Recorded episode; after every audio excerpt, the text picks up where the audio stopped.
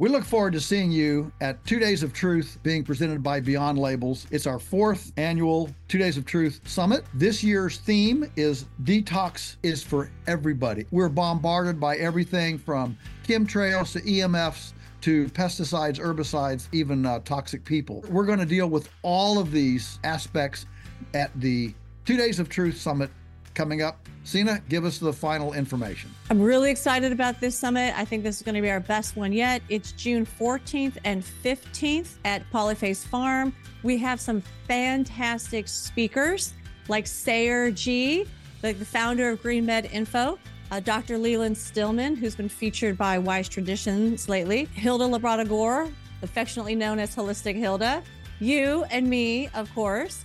We also have, for the first time ever, a kids and teens program. So now the adults can enjoy the adult side while they know that their kids and their teens are having fun while also being educated by Joel, myself, and Hilda. It's going to be a blast. And this year, what we're going to do is we're going to actually teach you ancient and modern techniques for how to detoxify the body, mind, and spirit. And we're going to help you put together a personalized plan like an action plan that you can take home and start. As soon as you arrive home, you can implement this action plan and start your detoxing. You know, listen, folks, Polyface is only eight hours from half of the U.S. population. Take a long weekend, come join us, and uh, you'll rub shoulders with other like minded people, find our tribe, and be encouraged. It's a lonely place out there lots of times, especially if you're a bit of a maverick. So come and spend time with other mavericks and get encouraged, inspired, and enthused about living a more healthy life. So I love the topic for this year detoxification. It is one of the most important topics that we could ever address at our health summit.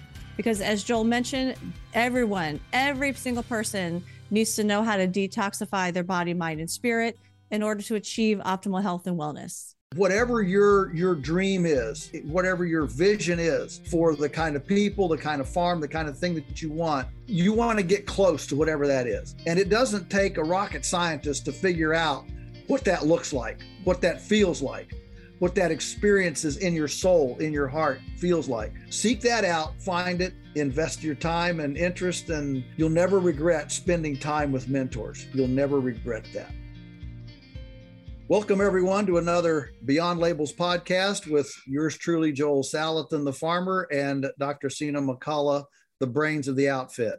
Uh, thanks for joining us. And we've got two announcements quickly to make before we get into the podcast today.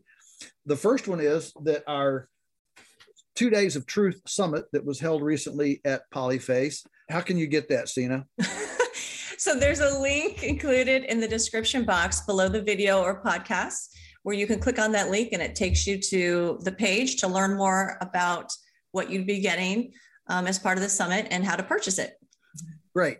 The second announcement, which is a lot bigger, is that we have now for a year been uh, doing these podcasts, uh, just kind of dipping our toe in the water. Um, it's kind of grown. It, it's grown kind of beyond, I think, certainly beyond what I envisioned, and um, uh, and and there are technicians there there are things that that need to be paid behind the wall. And so tina Sina and i have talked about how do we how do we pay for technicians editing things like that that need to be done.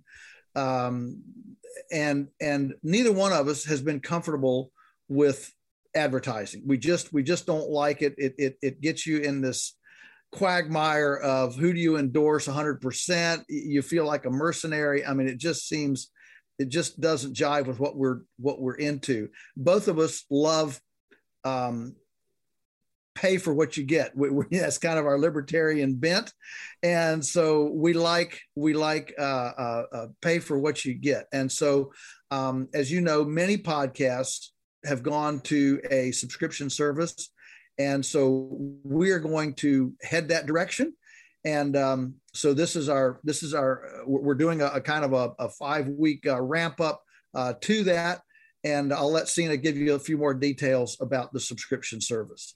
Great, thanks, Joel. It's I'm super excited about this. Um, for those of you listening, uh, you might be interested in knowing that Joel wasn't originally going to be my weekly co-host, right? so I brought I brought this idea to Joel about starting a podcast based on Beyond Labels. And I was going to be the host, and Joel would only occasionally come on the podcast because I knew how busy he was. Right, Joel? Yeah, that's right. That's yeah. Right.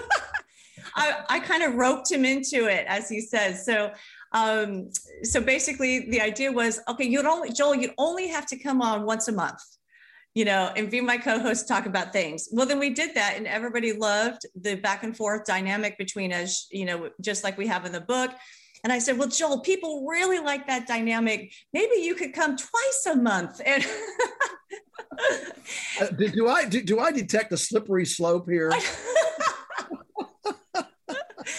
it's like a kid, right? You give them a little bit and they're going to ask yeah, for a mile. Yeah, right? give, her, give her, take a mile. Yep. That, that's, that's, right. I, I just kept trying to test the boundaries there. Yeah. So um, eventually he ended up on agreeing to um, every week, right? Once we started getting traction and we started to get into a groove. Um, and now this is super exciting because um, Joel has embraced the podcast so much, it's now on his resume. So, so, so, he's all in. And so now that we're, now that we know the direction that we're going, now that we're both, uh, you know, committed to this all in, now is the space where creativity comes and it flows. So we've decided to invest actually even more of our time um, and to share more of our personal lives um, with this um, community that we're building through the subscription service. So it's going it's only going to cost five dollars a month. You'll get access to all the podcasts and the video versions of the podcast. We'll have a live quarterly um, Q and A session. It's Ask Us Anything session. We'll have behind the scenes videos of Joel on the farm, behind the scenes videos um, of me, particularly um, cooking videos um, that people have requested, like with herbs, for instance.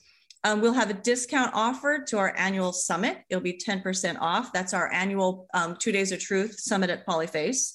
And we're going to um, leave the option open for being creative and flexible based on what the tribe that we're creating wants. For instance, right now we're hearing they want more on how to rewire the nervous system, what steps are involved. So I will be um, posting short videos with exercises of how to rewire your nervous system, for instance. So it's a it's a community space for like-minded um, people to get together in an area where we're trying not to um, we're trying to get away from the censorship and we're trying not to support those platforms that censor and it's a it's a space for all of us to communicate and to grow so that we can um, keep providing new and fresh content and not be censored yeah that's that's uh that's kind of it in a nutshell. We don't want to belabor this, uh, and we we are going into this, um, you know, a, little bit fearful, but also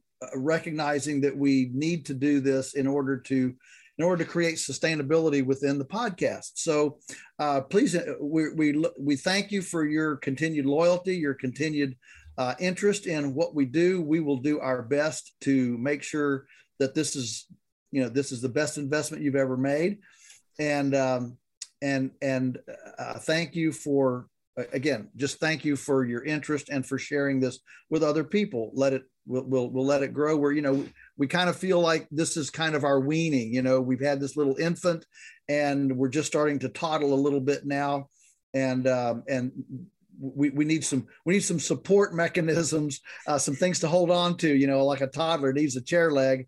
Uh, we need a chair leg in in the podcast here to be able to to, to pay the folks and the and the, the techniques and the things um, behind the scenes and the lack of censorship uh, platform to be able to move this forward so thank you and um, and we'll be you know we'll be talking more about this in the future but we don't want to belabor the point now Sina we're ready to jump into the podcast uh, what do we have for today? So we have another question for Joel. Uh, again, this comes from Christine from Heritage Pines Farm. In the last podcast, we addressed two of her questions one on identity, one on cultural nuances. Um, and we decided to go ahead with the final two questions that she posed. Uh, just as a reminder, uh, Christine is a first generation Taiwanese American immigrant, now a first generation farmer and um, had a come to Jesus moment when she was advertising um, how to get Hispanic moms to buy more Coca Cola for their kids. Um, and now she's running a, uh, she and her family are running a small regenerative farmstead outside of Colorado Springs. So here is her next question when to do it perfectly or when to just do it. One thing I've encountered and had to wrestle with in our family journey uh, of farming is to view failure and learning from failure as integral parts of what we're doing. This is not something that I was familiar with in my education or career.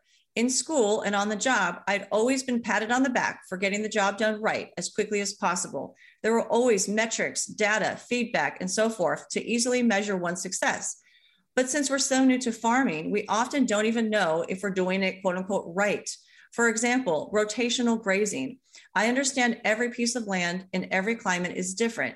We invited a county extension small acreage specialist to help us figure out how to rotationally graze our land. She told us we can only handle one cow on our land. We currently have four cows and we feed a lot of hay, but we love our grass fed raw milk, and it's nearly impossible to find grass fed raw milk in our area. Are we doing it right? I don't know. Should we just not do it at all? When do you go for it? And when do you call it quits? What are the benefits of quote unquote failing in farming? What was your worst failure that you can share? And what are the best lessons that you have learned from quote unquote failing? Ah, well, uh, that's a loaded that's a loaded question. Um, it, it's a great question. Thank you for asking. And so let, let's tackle these things one step at a time. I think I think the first one I'm going to tackle is this idea that the extension specialist said you could only, only had enough land for one cow and you have four and you buy a lot of hay.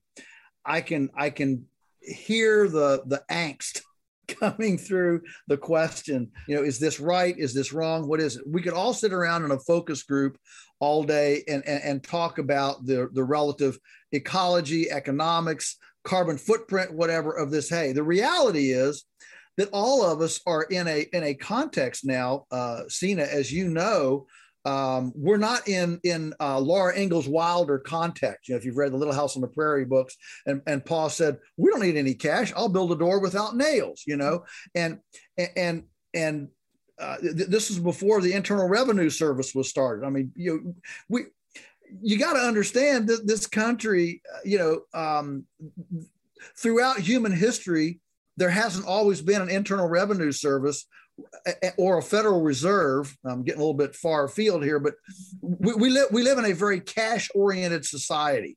Um, wealth here is cash. You know, there are in the Native American culture, it was wampum and seashells. Okay. In fact, I'd like to go back to that. That would suit me just fine.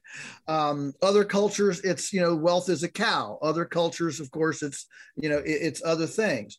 Um, but, but we live in an extremely cash oriented society. So here you've got this young family. They're starting out on this little farm. They're trying to be, uh, you know, um, um, they're trying to be business smart, business savvy, and and one cow isn't going to do the job, but because hay can be acquired um, fairly cheaply, they can leverage their marketing savvy and their value added savvy on commodity hay and be able to get enough volume to pay the taxes, pay the insurance, and put put uh, uh, shoes on their children's feet.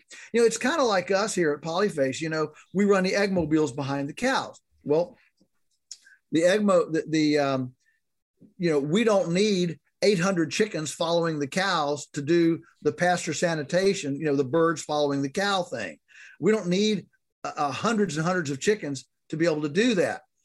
But the cost of going out and moving the egg mobile and gathering the eggs every day is the same that the cost of being there is the same whether we're going out to service 100 chickens or 500 chickens so so because of the cost of fuel because of the the cash cost of time we run way more chickens in the egg mobiles than we need to behind the cows in order to bring in $100 worth of eggs and not $20 worth of eggs for the time of fuel and investment and time getting there. It, it, it, it's, it's an identical question. So we're quick to say, we're quick. So, so what's the trade off? The trade off is we buy more feed. If we had only 50 chickens in there, you know, back, back when I first started the idea, we only had 100 chickens in the egg mobile. they pretty much lived off the land. They got bugs and, and, and grass seeds and, you know, and things and, and lived off the land, didn't eat anything.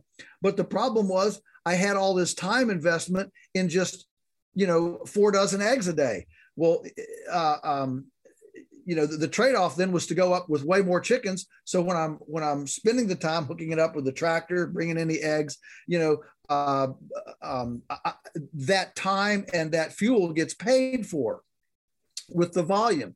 The trade-off is we supplement with some with, with some off-farm grain uh, in from from neighbors who grow grain in order to supplement the chickens to get the volume up enough to pay the the, the fuel bill to go move them. That's the idea. And, and and Christine, you're in the same situation here. You know, I would love I would love to not have to generate cash. I would love to not have to pay you know thirty thousand dollars in insurance. I would love to not have some of these you know huge uh, uh, uh, cash things that we have in in our culture, but uh, but that's the context we're in. You know, I'd love to not have half my salary confiscated in taxes. Um, I, I, would love to live in it, but we don't live in that kind of world. And so, Christine, you are you are going through the kind of compromises, and, and it's so. And I have fun with this. I say, yeah, um, this is my hypocrisy you know this is this you know we just admit it enjoy it smile about it and say and say every single one of us non farmers included, we pick our hypocrisies. We, we, do. All of us have our, our inconsistencies. We say we believe this, but then at the end of the day, uh, we really do eat that ice cream cone, you know, and we don't ask where it came from because it's hot and we just want something cold and wet and we eat the ice cream cone, right? And and so so that happens. And and so um so let, let's not get too whatever uh you know, uh, uh, self-deprecating about this and realize that we've got to make a go in our context. You have a context, your family has a context, and you have to make a go within that context. And perfection is incremental. You you, you never achieve perfection. What you only achieve are incremental steps toward a paradise that you seek. And so, you know, if you ever arrive, well, then you know, quit living because there's nothing more to you know, nothing more to improve. So uh, I'll leave you with this on the question. You know, you know that that one of my favorite uh, things that I promote is the is the idea if it's worth doing, it's worth doing poorly first. You know, we we've grown up with this. If it's worth doing, it's worth doing right. Well, uh, it's uh, that's really actually wrong. It, it, what's right is if it's worth doing, it's worth doing poorly first because we don't do anything well first. We don't talk well. We don't walk well. We don't uh, well, I guess we poop. We just don't know where to put it. You know, you put in a diaper, you got to learn that. You, you know, we, we, we, we got to learn these things, right? And it's an incremental journey. And so if it's worth doing, it's worth doing poorly first. That's hilarious. I've, I've never heard anybody equate learning how to farm to learning how to poop right. That's my memorable moment from this podcast. um, and let me add. So let me ask you. Uh, one of her questions in that line of um, of questions she listed is, what was your worst failure that you could share, and some of the best le- lessons you've learned from failing? So you covered the lessons, but in yeah. terms of this probably wasn't one of your worst failures, but this came to mind when I read that question. Um, when I was at your farm recently, you know, you took me in the four wheeler, uh, kind of behind the scenes tour, and we we drove by some pastures, and you said, you, I forgot what you called them, but they were like pastures where you had like failed. You know, you had you had tried different techniques for farming, and those were failed, and they and they they were like set aside now so that they could um, restore themselves. You know, grow back so could you share that? Because that was, uh, you know, Hilda was with us, Holistic Hilda was with us.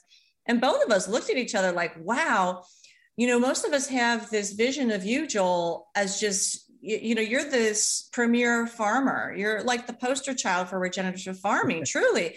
And um, And so we look at you as just having this vast wealth of knowledge and almost as though you are perfect from the beginning, right? You don't make any mistakes. Oh. And then when we oh. drove by there and you're like, oh yeah, that's where we like failed, did such and such. And remember, everyone was kind of silent in the car. And I said, I asked you some question along the lines of, well, what do you mean? Like it didn't work? Like what? so could you could you share that a little bit about that story? What are those pastures that are on your farm and what, how did you fail? Yeah, well, I mean, uh, there there are numerous ways that you can fail. Uh, you know, we've, for example, uh, if you get a three inch rainstorm and you pug it up, uh, it, pugging, you know, where where the cows tromp it all up, for example, um, you get nothing but weeds for a year. Or, or and and then, and then two years down the road, you know, you get you get these you know, wonderful clovers and timothy and things, um, and, and so you uh, you know, climatic changes, uh, soil changes, the the way the land lays. Um, you know, every little every little nuance it, it requires. Uh, well, it, it has a different it has a different fragility. It has a different risk factor, and it has a different response factor. The way that you you know work with it, and so uh, you know you can you can abuse something uh, momentarily. You can you can uh, walk away too long. And then you know saplings come in and then you've got to go in with a chainsaw and and bring it back. Uh, you know these are these are mistakes that you can make. Um, and and so uh, so we've made this whenever anybody asks me for what's your biggest you know failure you ever did for me it was trying to make a portable sheep uh, a portable sheep corral out of pvc I had this idea um, that if we if we made see we're not fenced for sheep. Sheep sheep require a lot more fencing than cows, electric fencing. And so I wanted to have some sheep. And so how do we how do we have these sheep, but we don't have to refence the farm because uh, that's a pretty big investment and a big deal. And so I conceived of this great big like like a uh, you know a 30 foot by 50 foot uh, PVC corral that you could just pull across the pasture and it would just slide, you know, and, and the sheep would be in it. And you could just move it a couple times a day if you needed to, and they just slide across the pasture. So I went down and got some really expensive schedule schedule 80 PVC. That's the gray stuff that's like, you know, half an inch thick walls, really, really big. Spent, you know, 3000 bucks. Brought that stuff in, glued it together, built this thing, and um, we got it done. And uh, it, was, it was a, it was not a really cold morning, but it was chilly. You know, it was in the 30s. Got it done. I hooked up to it to a tractor. I pulled it about five feet and it cracked. The PVC cracked. You know, it was chilly. And literally, I mean, it was it was 10 seconds. Now look back. Well, that's not going to work. And we, and, and, and, we threw we threw we threw the whole thing away. I mean, I mean, it, you know, three thousand bucks just like that. And and so from that, from that, um, we learned that that was our final straw that you never, never, never build something out of PVC. PVC is for water. What you know, PVC works really well for plumbing and water and, and that sort of thing. But you never build anything out of PVC. We've tried chicken shelters, we've tried icosahedron domes, we've tried all sorts of things out of PVC.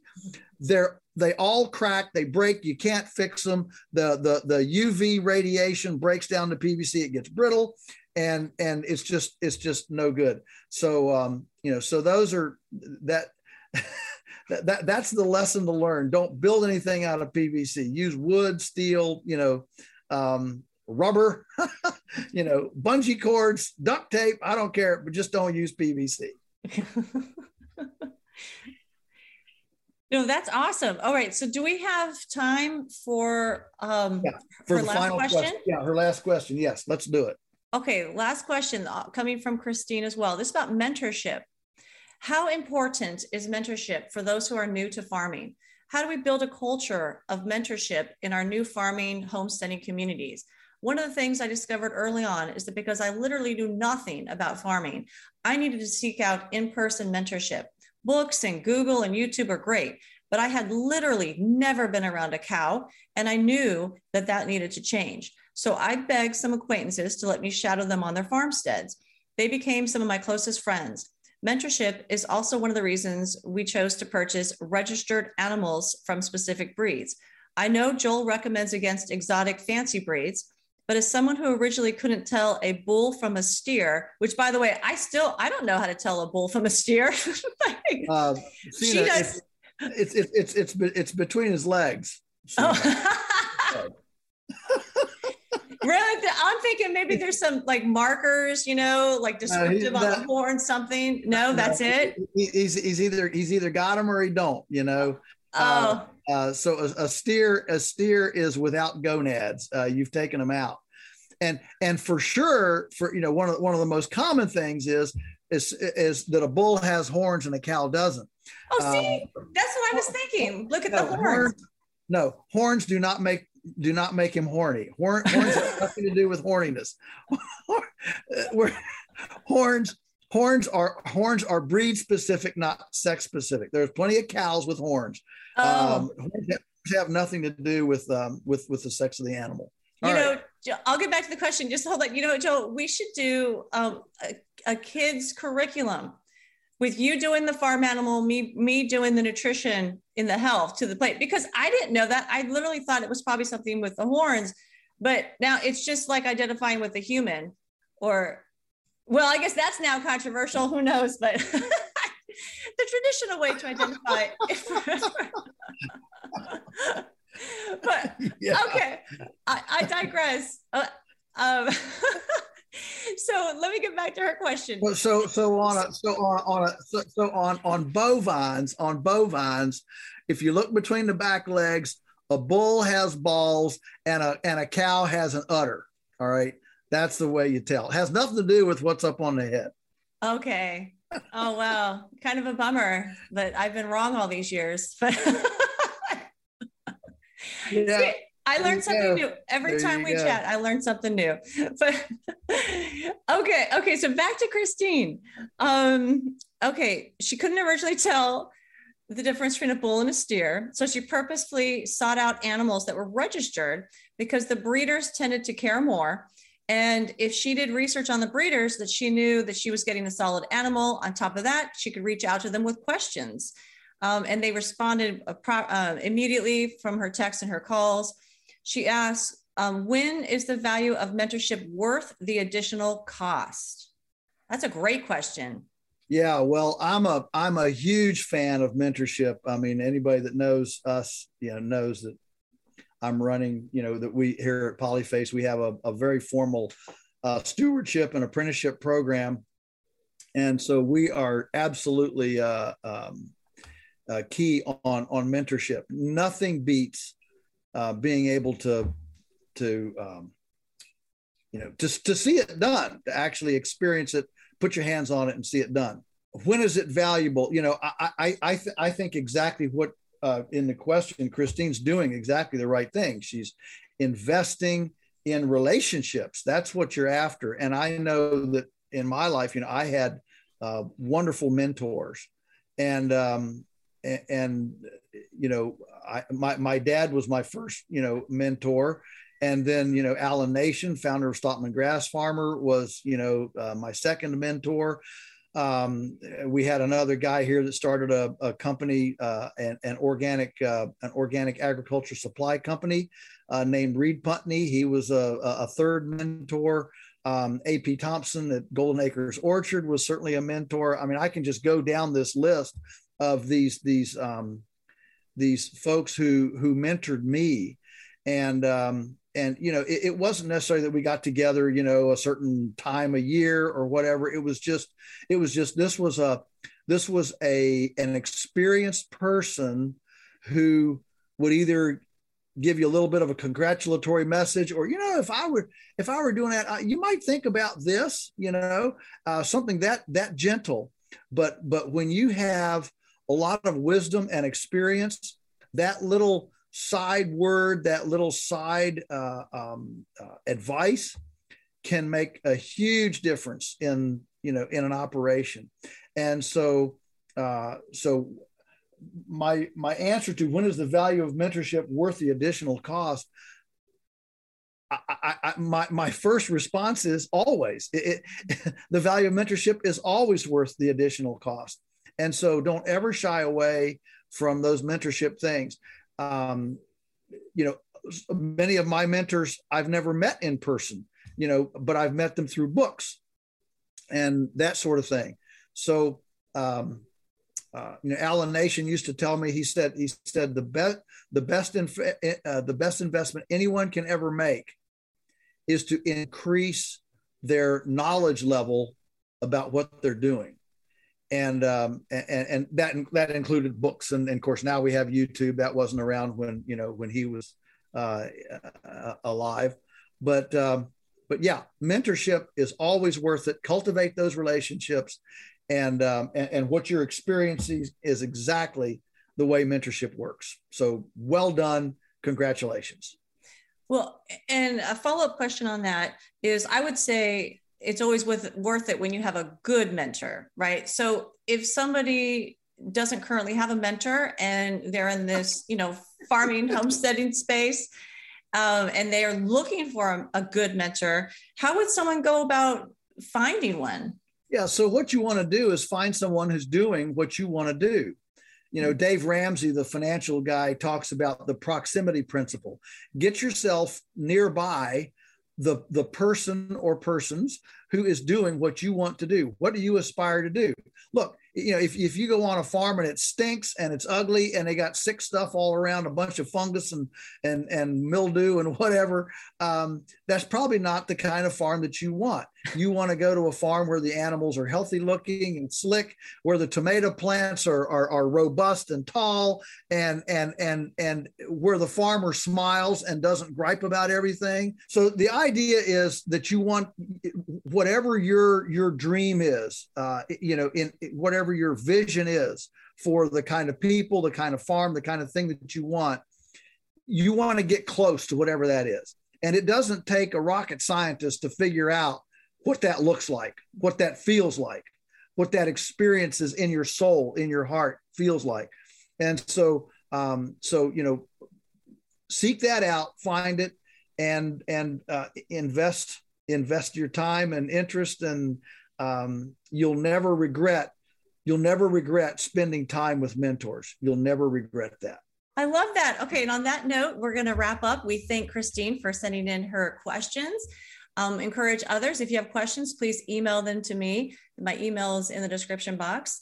And thank you again for sharing this time with us. We look forward to spending this time with you each week.